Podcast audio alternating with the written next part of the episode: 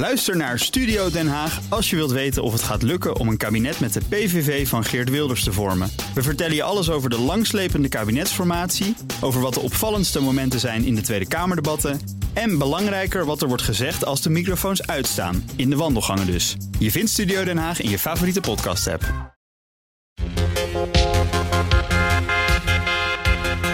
Als je systemen meeneemt, die grote taken van je overneemt, hoe is dan die communicatie tussen die systemen en de mens? Hoe kan ik als bijvoorbeeld een militair mijn computer vertrouwen of mijn robot? Wat hij zegt dat de beste oplossing is, hoe moet hij dat mij presenteren en hoe leer ik dat systeem vertrouwen?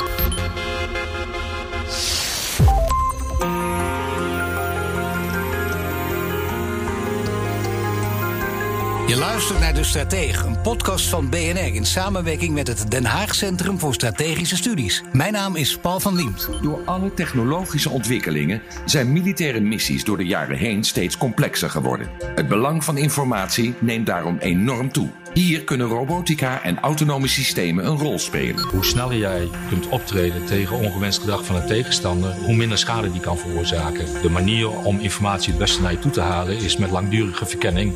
En hoe kun je dat beter doen dan met onbemande middelen die heel lang ergens kunnen zijn zonder dat een mens hoeft in te grijpen. Ik denk dat we als Nederland buitengewoon ver zijn in de ontwikkeling van robotautonome systemen. We hebben niet zozeer in de technologieontwikkeling of de schaal, maar wel de kennis en de kunde die we hebben opgebouwd. Uh, in combinatie met praktisch experimenteren met de eenheid. Daar zijn we in Europa uniek in.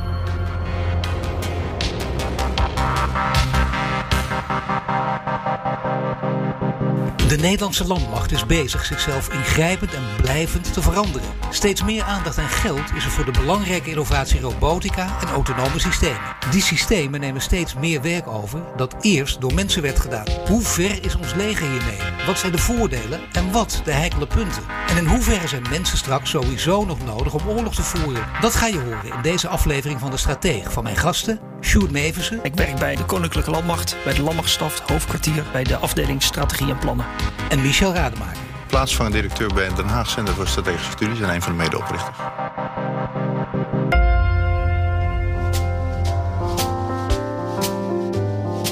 En we zijn wakker geworden in een vrieskist. Uh, en ik zit in een vrieskist in Ekkenwiel. Ivan Verrips, jij in Amsterdam. Goedemorgen. Ja, en uh, Erco, ook een soort vrieskist. Goedemorgen, Bas. De eerste werkdag in Winterwonderland. Als je de straat niet echt op moet, doe het dan niet. Nou, wij stuurden wel Martijn de Rijk, verslaggever op pad. Ik ben overigens ontzettend blij dat ik met de wegenwacht op, op pad ga uh, vanochtend. Want ik heb wel minstens vier keer een geel lampje zien branden... op, mijn, op het dashboard van mijn auto.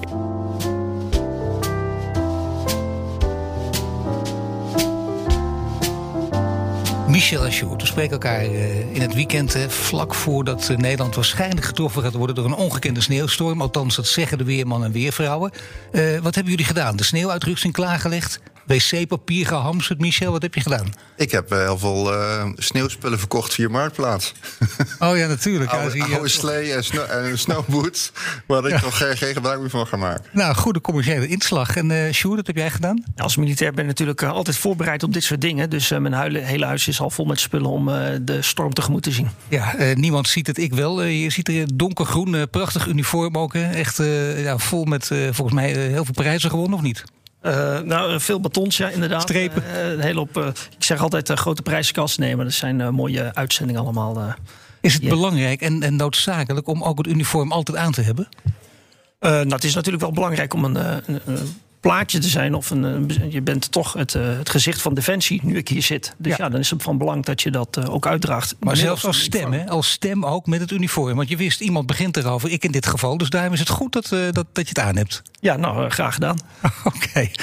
De vaste luisteraars van de strategie die weten precies wat, wat robotica en autonome systemen wat die zijn. Ik ga in de uitzending ga ik ras zeggen. Hè, robotica en autonome, systemen. Ook op het gebied van defensie. Uh, maar voor alle mensen die het niet gehoord hebben, Sjoerd, kun jij nog even uitleggen wat het nou precies is? Wat is RAS?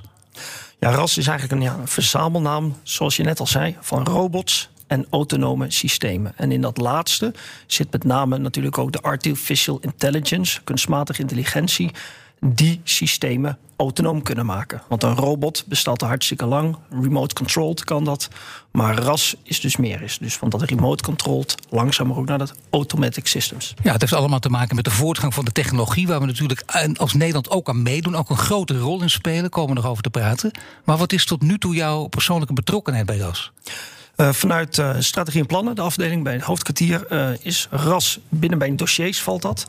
En feitelijk zet ik uh, ja, een beetje de piketpalen voor de raseenheid van waarin zij zich kunnen begeven. Ik uh, zorg voor de uh, zaken daaromheen. financiën moet ik proberen te regelen voor deze projecten die zij doen. Ik zorg voor andere interne randvoorwaarden, zodat de ras haar taken kan doen. Ja, dat was je taak, maar er is groot nieuws, hè? Want ja, ik weet niet of ik het zo mag noemen, ja, maar je wordt bevorderd. Nee, niet bevorderd. Nee, ik, blijf, ik blijf in rang gewoon uh, luitenant-kolonel. Maar ik uh, ga wel een andere functie doen uh, rond de zomer. Exacte datum is niet bekend. Maar ik ga inderdaad naar de raseenheid. Maar ik heb al begrepen, alles is in beweging. Dus ook mijn nieuwe functie is continu in beweging. En dat is niet helemaal afgekaart, maar dat gaat meer dan alleen ras inhouden. Het wordt een experimentele eenheid waar ras een onderdeel van gaat zijn. Dus er komt nog meer bij. Maar je bent luitenant-kolonel, maar nu mag, je, mag ik jou noemen, uh, even heel simpel hè, voor, voor het begrip ook. Je bent commandant van de raseenheid. Nou, nu nog niet, maar dat, dat ga ik worden. Ja, zeker. Dat wordt je dat grote nieuws. Het duurt nog eventjes. Maar dat is het grote nieuws. Shoot Mavers is het. Dat is de man. We hadden uh, Martin Hedeke, uh, jullie wel bekend natuurlijk. Projectleider robots, autonome systemen bij de Koninklijke Landmacht, 13e Brigade. Ja. Dat is ongeveer een jaar geleden. Is er sinds die tijd veel gebeurd op, op rasgebied? Uh, absoluut. Um, er zijn een hele hoop zaken uh, uitgebouwd. Dus vanuit uh, meer ideeën op papier zijn er een hele hoop systemen gekocht, aangekocht. daar is mee geoefend, daar is ook mee gesimuleerd. En ja, ook wij bouwen verder ook aan, aan AI zelf. De eerste stappen moet ik zeggen. De eerste kleine stappen zijn we zelf bezig om te begrijpen wat is het? Wat kan je ermee? En ja, wat betekent dit voor ons? Ja, dat klinkt nog wel echt alsof het in de kinderschoenen staat. Hè? Ik zou bijna zeggen de babyschoenen. Um, Iets meer. Peuterfase. Ja, de peuterfase. Dus daar is een ontwikkelingstermijn en een lange termijn ook voor nodig natuurlijk. Ja. Maar je moet ergens beginnen. En als je begint kun je wel vergelijken met andere landen. Nederland klopt zichzelf vaak op de borst, ook op dit gebied. En als het zo is, mag het ook gezegd worden natuurlijk. Hoe staat Nederland erop, laten we zeggen, vergeleken met Europa? Uh, ik denk heel goed. Wij hebben natuurlijk veel contact met uh, onze Europese partners, onze strategische partners. Um, Natuurlijk zijn andere landen als binnen Europa als Engeland, uh, Frankrijk, die uh, natuurlijk veel meer geld hebben en uh, veel meer mankracht die hier tegenaan kunnen zetten. Maar dat daar gelaten staan wij in onze manier van optreden, hoe wij hiermee omgaan, ja, kan je ons toch wel een van de koplopers lopen. Omdat wij met name um, het doen voorop stellen. Wij, wij, beginnen gewoon in plaats van dat je heel lang eerst denkt, papieren maakt, doctrines schrijft. Nee, we doen het gewoon. Dat werd vroeger de Amerikaanse methode genoemd, hè? Experimenteren en dan maak je dus fouten onderweg, maar uiteindelijk kom je ergens. Dat is het idee. Ja, zeker. Vanuit de werkvloer. Uiteraard, nee zeker. Vanuit de werkvloer, natuurlijk. En over een tijdje dus geleid door de commandanten. zeker. Oké, okay, Michel, er is een nieuwe HCSS-papier, of paper kun je beter zeggen, over ras. Hè. Wat concluderen jullie daarin? Uh, ja, dus de, die, uh, die komt uh, maandag online. en dat is de laatste in de, in de serie van ehm, uiteindelijk vijf, zes papers die we hebben ontwikkeld. En die gaat over de implementatie zelf. Ja. En de ondertitel daarvan is, die, ga, die gaat richting... hoe ziet dat veld er nou eigenlijk in 2045 uit voor de landmacht? Dus we hebben daar een aantal ehm, elementen in beschreven... Ehm, waarin we... Uh, op het niveau van verschillende karakters die daar dan een rol in spelen rondom een scenario in de Nijldelta. Um, schetsen wat op dat moment mogelijkerwijs de, de inzet van die systemen zou kunnen zijn in combinatie met het uh, zeg maar meer traditionele optreden. Laten we zeggen een termijn van 25 jaar. We staan nu in de, in de baby-kinderschoenen, maar we staan er in Europa goed op. En dat betekent uh, we gaan groeien naar volwassenheid. En we hopen dan ook een soort koploper te worden. Ja, ik denk het wel. En, en, de, en het aardige wat je nu ziet natuurlijk met de raseenheid... is dat er nou, een hoop mensen een paar robots hebben. En uh, ik denk dat het, dat dat gaat omkeren. Dat een kleine groep veel robots heeft of, of zwermen met robots... die door één of twee mensen worden aangestuurd. Waardoor je met relatief weinig mensen... toch veel militaire capaciteit of slagkracht, zoals we ook wel zeggen... te velden kan brengen, om het maar eens mooi te zeggen... Um, en uh, naarmate de techniek voortschrijdt, en ja, de komende 25 jaar gaat het heel hard, ja. zal je zien dat je dat je daar echt heel veel dingen van gaat terugzien waar, die we zelfs nu nog niet kunnen verzinnen. Maar dat betekent, nou dan, dan moet ik daar niet op doorvragen of ze die nu niet kunnen verzinnen. Dat is zonde van, van de tijd natuurlijk. Maar het betekent wel dat dit een soort uh, delta-werkje kan worden voor Nederland als we het goed doen. Nou ja, ik, ik denk dat het uh, voor, de, voor de krijgsmacht uiteindelijk een, uh, een, een, een shift kan gaan worden. Dat, dat het denken over militaire capabilities niet alleen maar gaat over een apparaat met iemand, met iemand erin of erop, maar iemand die meer in een regierol zit van een hele grote set van capabilities. En dat kan ver gaan. Hè. De DARPA, de Amerikaanse defensieonderzoeksclub... die altijd zeg maar, high-risk, high-value onderzoek doet... die uh, zijn nu bezig met experimenten met een swarming van misschien wel een miljoen. Zo. Uh, apparaatjes. Hè? Nou, dat, dat kunnen wij nog niet overzien wat dat nu allemaal gaat betekenen. Goed, maar we hebben even de tijd, dat is het grote voordeel. Uh, en we gaan nu naar het paper kijken, want er wordt een aantal vragen opgeworpen. Ik wil er een paar uh, interessante uitpikken, omdat ze wat zeggen over de implicaties van het werken met autonome systemen en robots. En dan even mijn beste Engelse. How to combine the strong points of RAS and humans in training and in life-threatening war-fighting ops. Dus in goed Nederlands, hoe combineer je de sterke punten van ras en mensen met elkaar? En dan met name dus in levensbedreigende gevechtssituaties. Was daarop het antwoord? Ja, nou kijk, het, uh, bekend is altijd dat robots worden gebruikt voor dull, dangerous en dirty tasks. Hè? Dat is. Ja. Uh, en uh, ja, dat, dat is een basis. Ja. En dat betekent dat naarmate die, de, de technologie en het gebruik volwassener wordt dat het dus mogelijk gaat zijn voor militairen om veel minder risico's te hoeven lopen, terwijl ze toch een operationele taak kunnen uitvoeren. Dus dat betekent je kan voor een deel op afstand werken. dat, kan, dat kan nog steeds vlakbij zijn. Maar dat kan op veel grotere afstand zijn. Naarmate je betere uh, techniek hebt om op grote afstand operaties aan te sturen. En die capabilities, die, die robots aan te kunnen sturen ja, loop je dus ook als militair gewoon minder risico. Maar Michel, wacht even. Dat betekent dus in deze tijd van thuiswerken... je kunt, eh, je kunt op afstand zitten, je kunt thuiswerken... de robots aansturen en, en dus eigenlijk van, van huis uit oorlog voeren. Ja, maar dat gebeurt al, uh, Paul. Ja, maar dit is, dit is, dit is veilig oorlog voeren. Nee, dat, veilig bestaat niet. Dat wou ik zeggen. Nee. Maar bijvoorbeeld in Tampa in Amerika worden de belangrijke delen van grote operaties al aangestuurd. En ook die, die grote Predators en al die andere eh, vliegende systemen. Daar, eh, die, die worden vanuit Amerika gewoon bestuurd. Maar het is wel goed voor, voor mij en ons alle begrip. Even letterlijk kan het van huis uit. Hè? Dus bijna het beeld van, ik wil het niet gaan romantiseren. Nu, dat zou gek zijn, maar toch vanuit het zolderkamertje wordt alles aangestuurd. Ja, nou ja, dat is, dat, dan maak je hem wel heel, eh, heel uh, uh, simpel. Maar aan de basis is het, als je een, een goede verbinding hebt... met alles wat erbij hoort dan zou dat kunnen, denk ik. Ja. Nou, het volgende punt. dat dat uh, technisch mogelijk is, wat ik daar nog wel aan toevoegen, is dat dat uh, zeker in, uh, op het tactisch niveau niet wenselijk is. Want de mens hoort natuurlijk ook gewoon thuis. Want een, een gevechts omgeving heden ten dagen bestaat niet alleen maar uit mensen of uit combatanten. Er zitten ook heel veel non-combatanten tussen. Dus Pardon? Ja, Wat zit er tussen? Uh, ja, dus uh, gewoon burgers. Uh, oh. oh. Mensen dus die, die eigenlijk feitelijk helemaal geen onderdeel van het conflict uitmaken, maar er wel tussen zitten. Dus als je alleen maar robots ertussen zit, verlies je de hele menselijke componenten daarin. Dus dat op die afstand is technisch misschien wel mogelijk. En er zullen elementen misschien wel aangestuurd worden, maar uiteindelijk wil je, willen wij, daar trainen wij op, samen met systemen te velden. Dus het is niet die hele grote afstand.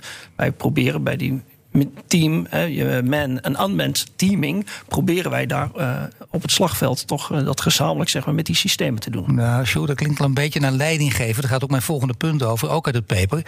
Introducing us requires a change of culture. How does leadership foster this change? Dus hoe ga je als leider om met die verandering? Een beetje uh, in het, ja, het verlengde van wat je net zei.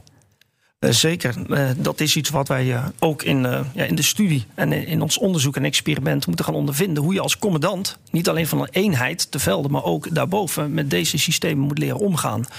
de manier van vechten gaat anders worden. de snelheid van informatie die binnenkomt, daar moet je wat mee. Soms sneller dan jij als mens zelf kan processen. Dus ja, dat, vraagt iets van commandanten straks om met die middelen om te gaan. Ja, dit wordt ook een soort uh, psychologisch, ethisch, filosofisch verhaal bijna. Ik bedoel dat echt heel serieus, want dat is het natuurlijk ook. Zo zal er naar heel veel technologische veranderingen worden gekeken. Maar hier ook een zeker in combinatie met oorlog, met oorlogvoering. Daar zal echt ook eh, letterlijk op je vingers worden gekeken. Dat moet ook natuurlijk. En alle transparantie moet naar buiten komen. Hoe is het? Kun je daar nu al iets over zeggen? over de rol van de mens. Je hebt er wel iets over verteld, maar ik denk ja, daar zal heel veel discussie over gevoerd gaan worden. Ja, de rol van de mens die blijft gewoon belangrijk. Systemen zullen nooit volledig de, de rol van de mens kunnen overnemen. Uh, puur emotie. Computers hebben nog geen emotie, wil je ook niet. de, de menselijke factor blijft van belang. Dus daarbij is sowieso de mens centraal in, in wat je doet. Wel wordt het van belang van oké, als je systemen meeneemt, die grote taken van je overneemt, hoe is dan die communicatie tussen die systemen en de mens? Want hoe kan ik als bijvoorbeeld een militair mijn computer vertrouwen of mijn robot? Ja. Wat hij zegt dat de beste oplossing is, hoe moet hij dat mij presenteren en hoe leer ik dat systeem vertrouwen? Dat, dat klinkt misschien wat raar, maar dat zijn wel aspecten die je zeker in het, in het slagveld. Nee, dat klinkt niet raar, want hier wordt de computer wordt bijna menselijk gemaakt. Maar dit gaat inderdaad om de duidelijke verhouding, hoe die ligt natuurlijk. Hè? Dat is duidelijk. Nou, daar heb ik ook nog, ook uit het paper, gewoon ook hier weer in het verlengde van een volgende. Want uh, die gaat over het volgende. Kijk, uh, er zijn uh, mensen die zich afvragen: Will the use of Rust lead to risk avoiding behavior within humans? Dus why sacrifice myself for a robot? En dan gaat het erover. Ja, inderdaad, straks veel minder mensen gaan, mensen gaan misschien minder ver in het nemen van risico's als ze weten dat er ook een robot is om het werk voor ze op te knappen. Wie mag ik deze geven? Ja, Michel? Ja, ik wil wel een poging doen. Kijk, dat, dat, is wel een, een, filosofische vraag, uiteraard. Um, uh, en ik, ik kan me voorstellen dat, uh, dat, dat als, als je voor het dilemma staat op dat moment. Um, ja, dat, dat, uh, ja, dat je er misschien voor kiest dat je die robot uh, maar eerst laat gaan. Tuurlijk. Ja, dat is ook niet zo erg. Als die, als die kapot gaat, dan, dan zet je er een ander in. Um, het, het is, ja, denk ik, een, een, het, het, blijft een dilemma en ook een persoonlijke keuze uiteindelijk voor mensen als ze in een gevecht zitten. En uiteindelijk Kijk, als je in een gevecht bent, kan ik me iets meer voorstellen dat het eh, bottom line gaat het erover dat jij overleeft en, uh, als, uh, en de ander niet als het zover zou moeten komen. Ja, het begint ermee dat je wil winnen. Hè? Dat, dat, begint het. Dat, dat, is duidelijk, ja. daar gaat het over. Maar vervolgens, uh, kijk, je moet dan ook, als je, als je die, die, die houding hebt, die attitudes hebt, ja, dan heb je kans dat je denkt, toch, laat die robot het maar doen. Die heb ik niet voor niks. En dat betekent dat het risicobesef anders is in ieder geval. Dat, dat, dat is toch lastig. Ben jij er met je team mee bezig, Sjoerd? Over dat soort vraagstukken?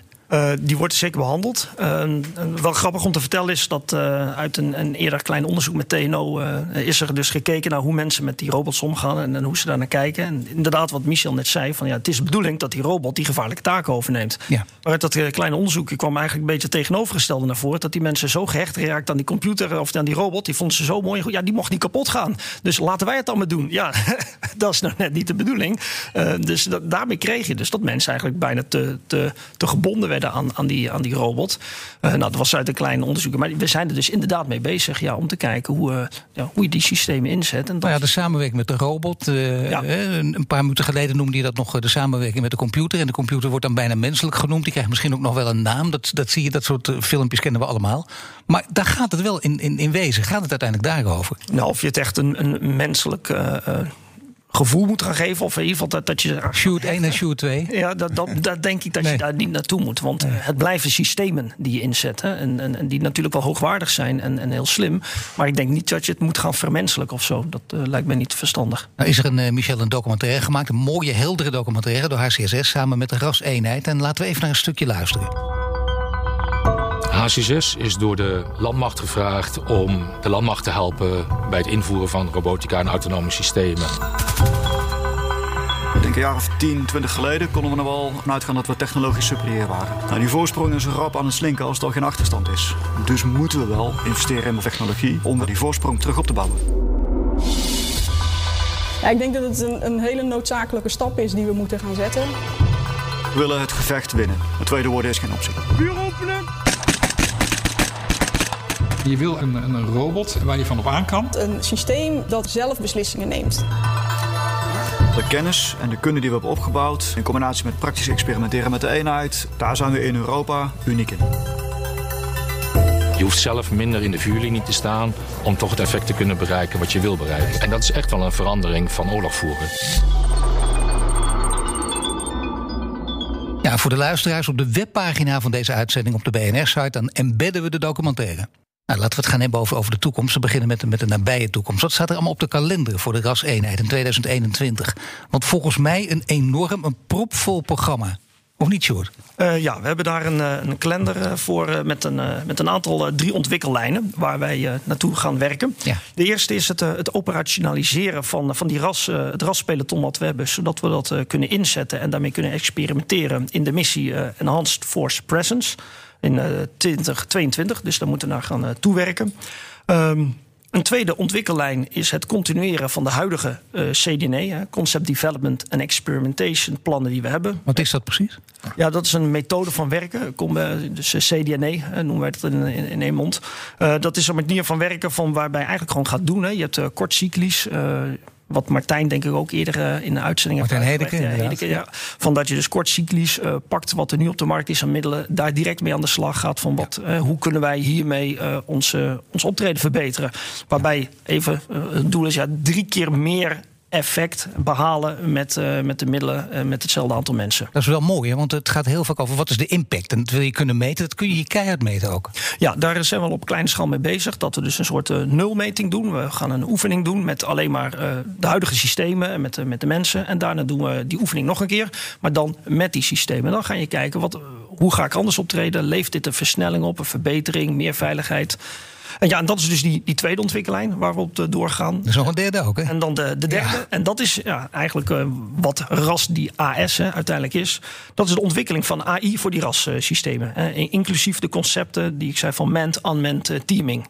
Uh, door data science. Dus dat is uiteindelijk uh, die stap van nu nog remote control naar meer autonomiteit. Maar het is een lastige stap, hè? want je moet je even voorstellen... en uh, dat, dat kun je gewoon keurig ons op de site zien... ook in de documentaire, ook in het fragment. En dan zie je gewoon, en dan kun je het ook horen hoe het daar verteld wordt... maar dan merk je dus, met een joystick kun je hem aansturen... en de volgende stap is, de joystick is weg en het gaat zonder... en dan komt het AI en, dan ben je, en daar ga je ook naar de self-learning machine. Oftewel, dan is, dan is de controle van de mens helemaal weg... want dan kan de computer zelf gaan nadenken. Nee, dat, uh, dat is een stadium wat uh, natuurlijk, uh, wat hier schets, is full autonomous. En dat is een richting waar wij in ieder geval niet naartoe willen. het is een systeem met autonome functies. En het zal zeker nooit een systeem zijn dat zelf gaat bepalen wat hij gaat doen en zijn eigen opdracht gaat verzinnen. Nee, dat is niet de richting die we uitgaan. Ook niet over 20, 25 jaar. Al zou het technisch mogelijk zijn, en ik denk dat dat technisch wel mogelijk zal zijn, dan uh, is dat niet de richting die wij uh, als, als defensie uit willen. Ja, omdat de menselijke factor, een meaningful human control, blijft essentieel in deze. Omdat je hier toch uh, met serieuze zaken bezig bent. Het gaat in die end uiteindelijk om leven en dood. Maar in ziekenhuizen gaat het ook om leven en dood. En daar kan het wel, maar je hebt echt gelijk. Ja, want als je de discussie ten diepste doorvoert, komt het er altijd op neer, ook daar, de menselijke factor. Uiteindelijk op één. Met name op de cruciale momenten. Ja, dus daarbij kan je dus wel tot een vergaande mate van autonomiteit gaan, maar volledig autonoom. Wat dus zou betekenen zelf redeneren, zelf je opdrachten verzinnen. Nou, dat is echt een pad die wij niet willen uitgaan. Dus als je, gaat, als je nadenkt over dat zogenaamde toekomstpad, allemaal lelijke woorden natuurlijk, maar dan weten we wel waar het over gaat. Jullie zijn het wel echt aan het uitstippelen. Dit wat je nu schetst, dat over twee jaar, dat over drie jaar, dat over vijf jaar en uiteindelijk 2045 moet je daar staan. En dat, dat daar staan is volledig onafhankelijk van wat anderen doen? Of kijken er altijd toch met schuine ogen naar? Je hebt natuurlijk altijd beeld van wat er om je heen gebeurt. Uh, zowel bij je strategische partnerlanden als bij potentiële tegenstanders. Die houden natuurlijk wel uh, ja, in de gaten. En daar ga je kijken wat daar de ontwikkelingen zijn. Maar je hebt wel projectvoorstellen natuurlijk. Hè? De landmacht heeft dat ingediend. Het moet goedgekeurd worden in Den Haag. Uh, meerjarenplannen. En dan gaat het over processen. Maar dan gaat het ook over geld. Over de financiering. En hoe staat het daarmee? Uh, ja, dat, uh, dat is nu nog uh, zeg maar in gevecht. ja, ik, ik hoef je niet te vertellen. ja, en het is een robot inzetten. ja, ik hoef je denk ik niet te vertellen hoe de financiële positie van Defensie is. En dat we natuurlijk nog steeds niet op de 2% zitten. En ook niet, nog niet op het Europese gemiddelde. Dus, en, en we hebben heel veel plannen. er is nog heel veel te doen. En dit plan wat wij als landmacht indienen, komt daar wel bovenop. Ja, je hebt ook wel met momenten te maken. En misschien is ja. dit wel het goede moment om iets meer geld daarvoor te krijgen. Je hebt het idee dat het vergeleken met tien jaar geleden, dat de kans groter is dat, dat men ook bereid is meer te gaan betalen of niet? Uh, bedoel je die vraag in het algemeen voor Defensie? Ja, laten we dat maar even het algemeen zeggen. Ja, nou, ik, ik mag hopen dat we inderdaad uh, sowieso gaan groeien naar het Europese gemiddelde. Laten, laten we daar uh, mee beginnen. De druk is toch groot ook, denk ik, op de NAVO, op Nederland, op alle partners die dit moeten doen? Uh, ja, zeker. Nou, we hebben het gezien dat uh, in ieder geval nog in de Trump-administration... dat hij inderdaad uh, heel erg werd opgevoerd. Um, natuurlijk is nu de vraag, wat gaat Biden hierin doen? ik denk niet dat Amerika in één keer nu een stap terug gaat zetten. Die, die zal nog steeds verlangen van alle partners... dat iedereen zijn bijdrage moet leveren. Ja, goed, dit is wel belangrijk. Hè? Blijf nog even boven de markt hangen. Er wordt er ook gesproken over... Het woord is nog niet gevallen, Michel... maar je hebt er al een beetje naartoe gepraat. Namelijk, er wordt swarming toegepast je schrijft swarming, swarming. Wat, wat is het? Wat kunnen we daarmee? Nou, het, zijn zwermen zoals je dat bijvoorbeeld als, met vogels ook ziet. Hè? Dan, die, die vliegen dan uh, onvoorspelbare, maar hele mooie patronen. En uh, die, die, zijn, die beesten zijn op een of andere manier in staat om niet tegen elkaar aan te vliegen. En gebruik waarschijnlijk ook te maken van de van het feit dat een voorligger de weerstand wegneemt, et cetera. Maar je kan je dus voorstellen als je aan swarming denkt met uh, militaire systemen. En dat zei ik in het begin al een keertje eventjes. Dat je, dat je in een groepje van dat soort systemen door één uh, militair kan laten aansturen. En dat voor een deel van bijvoorbeeld het verplaatsen. die systemen zich onderling coördineren. En dat jij dus eigenlijk alleen maar op het geheel hoeft te letten en niet op de individuele apparaatjes. En een ander aspect is dat je kan bedenken dat uh, ieder van die verschillende robots een andere functie heeft. De een uh, heeft een sniffer, die ruikt naar chemicaliën. De andere die heeft een camera en die, die kijkt of die ergens een tegenstander ziet zitten. Ja. En een derde doet, die, die heeft een microfoon en die kijkt of die, of die luistert of die wat hoort. Dus je ziet dat door swarming je enerzijds uh, uh, kan zorgen dat de aansturing door wat minder mensen kan plaatsvinden. En dat ze die apparaatjes zich onderling coördineren, maar dat je ook meerdere functies tegelijkertijd in zo'n swarm kwijt kunnen. Als voorbeeld. Ja, een ander voorbeeld misschien ook, maar dat schiet me nu maar even te binnen. Het kan ook voor misleiding zorgen natuurlijk. Misleiding van de tegenstander. Ja, dat, dat, dat is een oud concept. Dat heet decoys. Hè? Dus dat, dat hadden ze zelfs in de Tweede Wereldoorlog al. Dat ze uh, net, net apparaten hadden in de hoop dat de tegenstander als een artilleriemunitie daarop verschoot. Ja, dat zou je hier ook kunnen doen. En, en, dan heb je het eigenlijk over disposable uh, RAS-systeempjes. Nou, die moet, die moet je dan niet al te duur maken. Maar ik kan me voorstellen dat het een concept is dat ook zou werken. En wat kunnen we met RAS als we zeggen dat, dat alles wat we willen, dat het ook werkelijkheid wordt? Wat kun je er dan uiteindelijk mee? Want uh, je, je, geeft al heel veel argumenten aan waarom dit belangrijk is. Dat het ook eigenlijk onomkeerbaar proces is natuurlijk. Maar wat kun je ermee, Sjoerd? Nou, uiteindelijk is het uh, natuurlijk meer output met hetzelfde aantal mensen. En daarbij ook nog veiliger voor de mensen zelf. Dat is denk ik in de crux uh, wat RAS ons kan bedenken. Maar ja, uh, mensen vragen zich toch altijd af: wat moet ik ermee? Uh, er gaat ook een deel van het belastinggeld in zitten, om het even toch maar weer plat te maken. Maar wat, wat kunnen wij daarmee? Wat hebben wij burgers daaraan? Uh, ik denk dat gewoon is dat de Nederlandse krijgsmacht in zijn geheel gewoon in staat is haar taken uit te voeren, haar grondwettelijke taken. En, en daarmee dus ook Defensie beschermt wat ons dierbaar is, wat ons als land dierbaar is, de vrijheid waarin we leven, de waarden en normen waar we staan. Dus ja, daar is Defensie een van de middelen voor van de staat om dat te bewerkstelligen. Maar gaat RAS alleen over oorlog voeren of gaat RAS ook over andere oplossingen teweeg kunnen brengen of andere oplossingen kunnen bewerkstelligen? Um, als je het hebt over hoe we het kunnen inzetten, is er meer dan natuurlijk alleen een oorlogssituatie. Dit is uh, zeker ook in, in, een rampenscenario uh, in te zetten, waarbij een grote humanitaire ramp is, uh, waarbij je eerst in kaart wil brengen heel snel. Wat is de situatie nu? En, en vaak heb je dan te maken met een gebied wat moeilijk begaanbaar is, of door ja, aardbeving bijvoorbeeld, of grote branden. Nou, dan kunnen dit soort systemen, swarming, waar we het net over hadden, die kunnen dan vrij snel met heel weinig mensen een heel gebied in kaart brengen en, en kijken waar je hulp naartoe moet brengen. En misschien ook de hulp via swarming invliegen. Het wordt uiteindelijk, als je kijkt naar het totaal aantal uitgaven voor defensie, wordt dit dan een heel belangrijk deel van de defensieuitgaven? Of is dit ongeveer de helft of, of een kwart of een tiende? Ja, vind ik nu echt heel moeilijk te zeggen waar dat naartoe gaat. Uh, uh, vooralsnog, nu uh, gaat het meeste geld uit natuurlijk naar grote systemen als de F-35, de nieuwe onderzeeërs die moeten komen. En, en dus, dus voorlopig blijft, blijft dat nog wel. Maar het aandeel, bijvoorbeeld artificial intelligence, wat er in al die systemen gaat komen, dus niet alleen maar in die robots, maar ook in beslissingsmodellen. Of een, ik denk dat dat wel inderdaad toe gaat nemen. Ja, juist omdat het ook op meerdere uh, momenten en uh, voor meerdere doelen ook inzetbaar is. Hè? Want uh, kijk, als je die film bekeken hebt, wat ik gedaan heb, als je je er langzaam in verdiept, dan word je ook meegenomen. Jullie zitten er al veel langer in. Je weet ook dat het niet terug kan. Ik noemde net het woord onomkeerbaar al. Maar toch, er zijn altijd mensen die je moet gaan overtuigen. Dat is belangrijk. Een soort een heel groot draagvlak zien te vinden op korte termijn. Wat zou het beste argument zijn? Want je kunt tegen mensen ook zeggen: luister, de technologie schrijdt voort, anderen doen het ook, wij gaan mee. En dat is een, een mooi argument, maar dat is alleen maar praktisch. Maar wat zou je nog meer kunnen toevoegen? Ja, um, het ligt eraan met welke mensen je dan praat. Hè? Want je hebt natuurlijk mensen die per definitie tegen robotsystemen zijn. En die ga je nooit overtuigen, want ja, dat gaat je niet lukken. Maar er zijn heel veel mensen die redeneren... ja, ik zeg het altijd een beetje met stokpaardje hierin... een beetje uh, Terminator-syndroom. Hun kennisbasis is gebaseerd op Hollywoodfilms. En, en daar vanuit die kennispositie redeneren ze. En, Zitten ze er ver naast? Want Hollywoodfilms weten we uit het verleden. Daar zit, en ook mooie science fiction films hebben veel meer uh, voorspeld dan wij gedacht hadden. Uh, dat klopt, maar uh, ook een hele hoop niet. En ik denk dat we echt niet bang hoeven te zijn dat de Terminator gaat komen. En al zou, al zou in theorie dat mogelijk zijn over 20, 30 jaar, is dat niet waar wij naartoe willen als krijgsmacht. En dat vertel ik wel altijd mensen van. Ik probeer ze een realistisch beeld te geven van wat de techniek kan, waar de techniek staat, maar ook wat wij willen. Maar mensen zeggen dan, je wil je blauwe ogen geloven. En dat wil je natuurlijk niet. Je wil ook, hoe, hoe kun je dat dan controleren? Nou, die controle ligt natuurlijk ook gewoon bij, bij, bij ons staatsbestel. ligt bij de regering. Uh, wij worden ingezet door de regering. Wij bepalen dat niet zelf. En zij zetten uiteindelijk ook uh, de, de, de, grenzen bepalen zij binnen waar wij kunnen optreden. Maar dit zijn gewoon harde grenzen, ook juridisch vastgelegd, neem ik aan. Dat zal ook nog een hele klus worden trouwens, of niet? Nou, daar is inderdaad door HCSS eh, naar gekeken, naar, eh, naar eh, eventueel nieuwe richtlijnen, wel of niet. Dat was meer de vraag van, is, zijn, is er meer hard law of soft law of voluntary law nodig om, om dit te reguleren? En dat was een mooi onderzoek, samen met Klingendaal.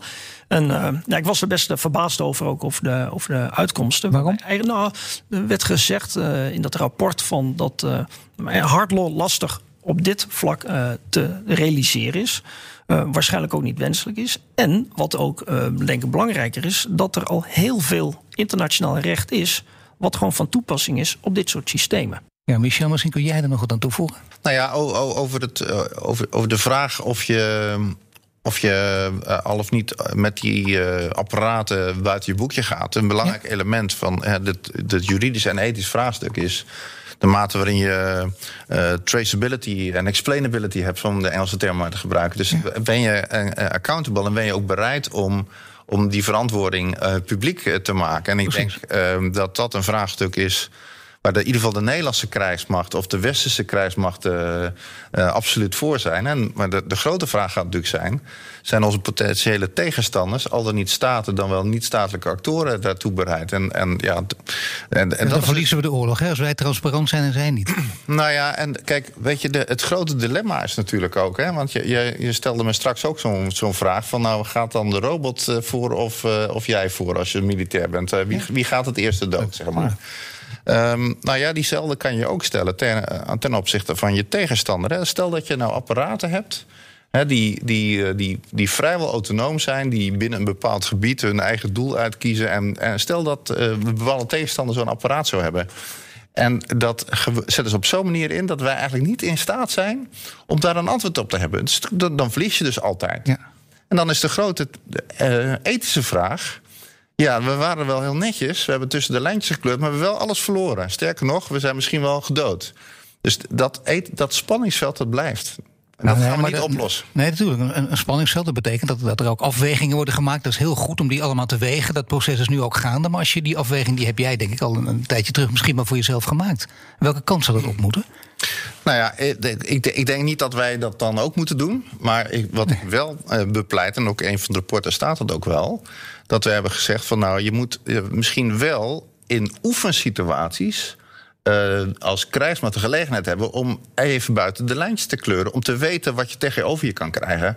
Uh, van een tegenstander die zich daar niet aan houdt. Want dan weet je tenminste wat je antwoord is. Ja, en het hangt dus heel erg van die uitkomsten af. Hè, van, van die experimenten, welke keuze je zult moeten gaan maken. Maar zelfs dat, ik bedoel, als je dat kan, dat is ook transparant. Dat je kan uitleggen waarom je niet transparant bent. Klinkt bijna als een paradox, maar, uh, zo nee, maar dat is, is zo. Dat is natuurlijk zo. Ja, absoluut. Nu is er wel een concrete vijand ook nodig, want anders heeft het geen zin. En die is er ook, die concrete vijand, waar we ons op moeten richten. Maar welke vijand is dat, Sjoerd? Uh, nou ja, echt een concrete vijand uh, kan je nou niet zeggen van uh, wie dat is. Er zijn potentiële tegenstanders. en, en die kunnen uit allerlei hoeken komen. Dat kunnen gewoon staten zijn, maar dat kunnen ook non-state actors zijn. En zoals ISIS bijvoorbeeld, hè, ja. dat, is, dat is ook een, een actor waar je mee te maken maar dat is geen staat. Nou, maar daar begon het eigenlijk ja. mee. ISIS die drones inzetten en ja. gebruiken, die ze zelf makkelijk kunnen maken. Daar moet je toch iets tegen kunnen doen. Ja, daar zijn we ook zeker mee bezig. Uh, mede, onder andere door dit soort dreigingen zijn we met Defensie ook hebben een ander project, dat is Counter Drone, Counter UAS. UAS. En daarmee zijn we dus eigenlijk een antwoord aan het vinden op ja, hoe halen we dit soort systemen, hoe kunnen we daar tegen, tegen verweren? Want ja, inderdaad, die zijn makkelijk te verkrijgen en zelf in elkaar te knutselen. Ja. Aan het begin van dit gesprek zei ik, is het misschien wel een, een delta-werkje? Iets, iets eh, expres ook delta-werkje, want, want iedereen met, die met een project bezig is... zegt ook, dit is een nieuw delta-werk. We moeten dat, dat begrip wel een, beetje nog in ere zien te houden. Maar dit, naarmate dit gesprek vordert, denk ik... dat de kans bestaat dat het, het inderdaad ook is. Wordt het ook bij Defensie zo gezien en soms ook wel zo gebracht? Ik bedoel, als je dit echt volbrengt in 2045... dan heb ik het over, over de inzet over de mogelijkheden die je hebt, over wat het voor Nederland kan doen. Want Nederland is een koploper daarin. En bovendien uh, trots voor het land, maar ook, ook uh, laten we zeggen, de werkgelegenheid die het opbiedt. Ja, zeker. Ja, ja, absoluut. Uh, ik denk dat als u deltawerk noemt, kan het ook zeker een deltawerk voor de Nederlandse uh, industrie zijn. Uh, zeker op het gebied van AI. Want ehm, ja, zeker als we het over robotsystemen hebben, die gevechtsrobotsystemen hebben, die AI die erin zit, ja, is mijn overtuiging, die moet je als, als, als land zelf in handen hebben. Je wil geen black box kopen van een land die zegt: ja, die doet wel wat het doet. En uh, ik moet je, wat hij net zei, op blauwe ogen geloven. Zeker. Ja. zeker. Maar uh, je moet dus als, om, om dat soort middelen in te kunnen zetten, ook als commandant, en accountable moet kunnen zijn, je moet verantwoordelijk kunnen afvragen, moet ik wel weten wat dat systeem doet. En moet ik terug kunnen traceren waarom een systeem bepaalde dingen doet. Maar dat is wel uh, belangrijke AI-informatie. En, en ik ben een groot voorstander van dat wij, Defensie, dat samen met de Nederlandse industrie oppakken. Zodat je dat in huis hebt en ook weet wat het kan, hoe het reageert en daardoor die middelen accountable hè, kan inzetten. Verantwoord kan nee, ik denk het ook. wordt een groot samenwerkingsproject. En er zijn er toch altijd mensen, dat geldt niet alleen hier voor al deze projecten, Michel, die zeggen: Maar wacht even, ik ben toch bang voor mijn baan, want uh, de robot neemt het van me over. Dat is, dat is een discussie die boven alle zaken met, die met arbeid en robot te maken hebben uh, meegaat. Ja, nou, wat je wel ziet bij, in de algemene zin bij automatiseren... dat bepaalde banen uh, verdwijnen. Maar er komen altijd weer andere banen voor terug. Um, en en dat, is, dat zal hier ook het geval zijn. Uh, het is bij Defensie zeker niet zo dat er daar. Uh, dat, dat je uh, volledig met volledige set nieuwe mensen eh, gaat werken. En, maar je zal ook zien dat je gewoon wel andere type eh, kwaliteiten van mensen nodig hebt. Maar het, het, tegelijkertijd is het ook zo, en dat kan Sjoerd nog veel beter uitleggen dan ik, denk ik, is dat, dat de krijgsmacht altijd moeite heeft, vooral in, in economische hoogtijdagen om, uh, om voldoende mensen te werven met een goede technische capaciteit en dergelijke. Um, ja. Nou, dit, dit domein van RAS kan wel eens heel aantrekkelijk zijn om dan in te werken. Maar het andere effect is ook door de automatisering kan je misschien ook met, met minder mensen toe. Dus uh, het is niet zo dat de banen verloren gaan, maar je kan banen invullen die je niet ge, geworven krijgt.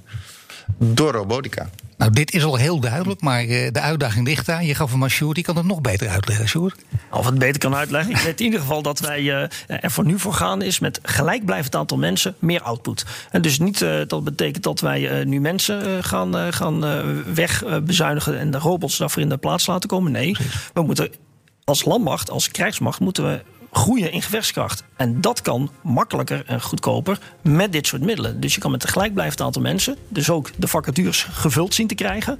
En misschien ook uiteindelijk met ander soort mensen, dat kan. Maar uiteindelijk je output daardoor vergroten met gelijkblijvend aantal mensen.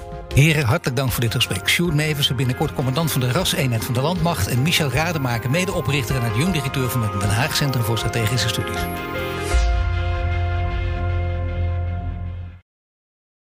Ook Hugo Reitsma vind je in de BNR-app. Superhandig die BNR-app. Je kunt alle programma's live luisteren, breaking nieuwsmeldingen. Je blijft op de hoogte van het laatste zakelijke nieuws. En je vindt er alle BNR-podcasts, waaronder natuurlijk de belangrijkste, Boeken zijn in de wijk. Download nu de gratis BNR-app en blijf scherp.